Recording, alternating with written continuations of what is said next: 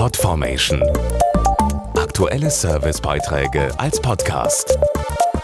Regelmäßige Infos und Tipps aus den Bereichen Gesundheit und Ernährung. Die kalte Jahreszeit ist da und damit auch die Erkältungszeit. Wenn jemand die typischen Symptome hat wie Fieber, Müdigkeit oder Kopf- und Gliederschmerzen, kann aber mehr als nur ein harmloser Infekt dahinter stecken. Zum Beispiel eine sogenannte Meningokokkenerkrankung, die sogar lebensbedrohlich ist und vor allem Babys trifft. Eine aktuelle Umfrage hat jetzt gezeigt, dass Aufklärung sehr wichtig ist, denn nur die wenigsten der befragten Eltern wissen, worum es sich bei dieser Erkrankung genau handelt und wie sie sie bei ihrem Kind erkennen können. Die meisten Eltern wissen zwar laut Novartis Umfrage, dass Meningokokken Bakterien sind, die Erkrankungen auslösen. Über die Gefahr für ihren Nachwuchs wissen jedoch die wenigsten Bescheid. Der Kinderarzt Dr. Michael Horn klärt auf. Meningokokken sind gefährliche bakterielle Erreger, die Hirnhautentzündungen oder Blutvergiftungen auslösen können und das größte Infektionsrisiko haben Babys in den ersten Lebensmonaten. Die Erkrankung ist sehr heimtückisch.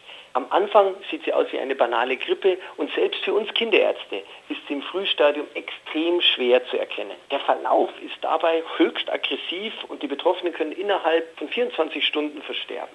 Überlebt man diese Erkrankung, hat man das ganze Leben mit Folgeschäden zu kämpfen, wie Hirnschäden, Hörverlust oder auch Amputation. Auch wenn Meningokokkenerkrankungen oft harmlos beginnen, gibt es einige typische Anzeichen. Treten die auf, zählt jede Minute. Wenn der Nacken schmerzt, wenn der Nacken steif ist, hohes Fieber über 40 Grad, Fiebermittel wirken nicht richtig, das sind Alarmzeichen. Wenn man dann noch einen purpurfarbenen Ausschlag entdeckt, der sich rasch über den ganzen Körper ausbreitet und sich nicht wegdrücken lässt, wenn man ein leeres Wasserglas auf die Haut presst, das ist ein deutliches Zeichen für eine Blutvergiftung durch Bakterien und hier sollte man rasch handeln, zum Arzt oder ins Krankenhaus fahren. Ganz wichtig, liebe Eltern, vertrauen Sie in solchen Situationen auf Ihr Bauchgefühl.